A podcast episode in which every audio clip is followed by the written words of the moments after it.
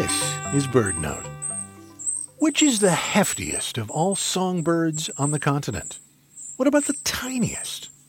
Okay, first, what is a songbird?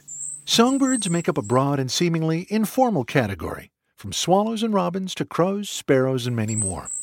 They aren't all fine singers by any stretch, but songbird sticks as a name. Their full size range is mind boggling. You're hearing the high whistles of a golden crowned kinglet, one of our smallest songbirds.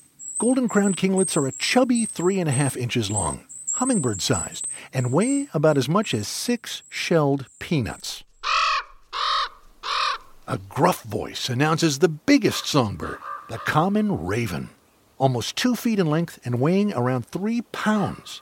Not just North America's largest songbird, the common raven ranks as the world's largest songbird. In a wrestling match, the raven would have an undeniable size advantage.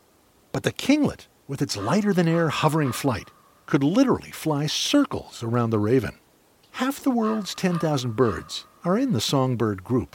Some days on a bird walk, especially in the northern states, you might see the continent's tiniest and most massive songbirds in the same tree.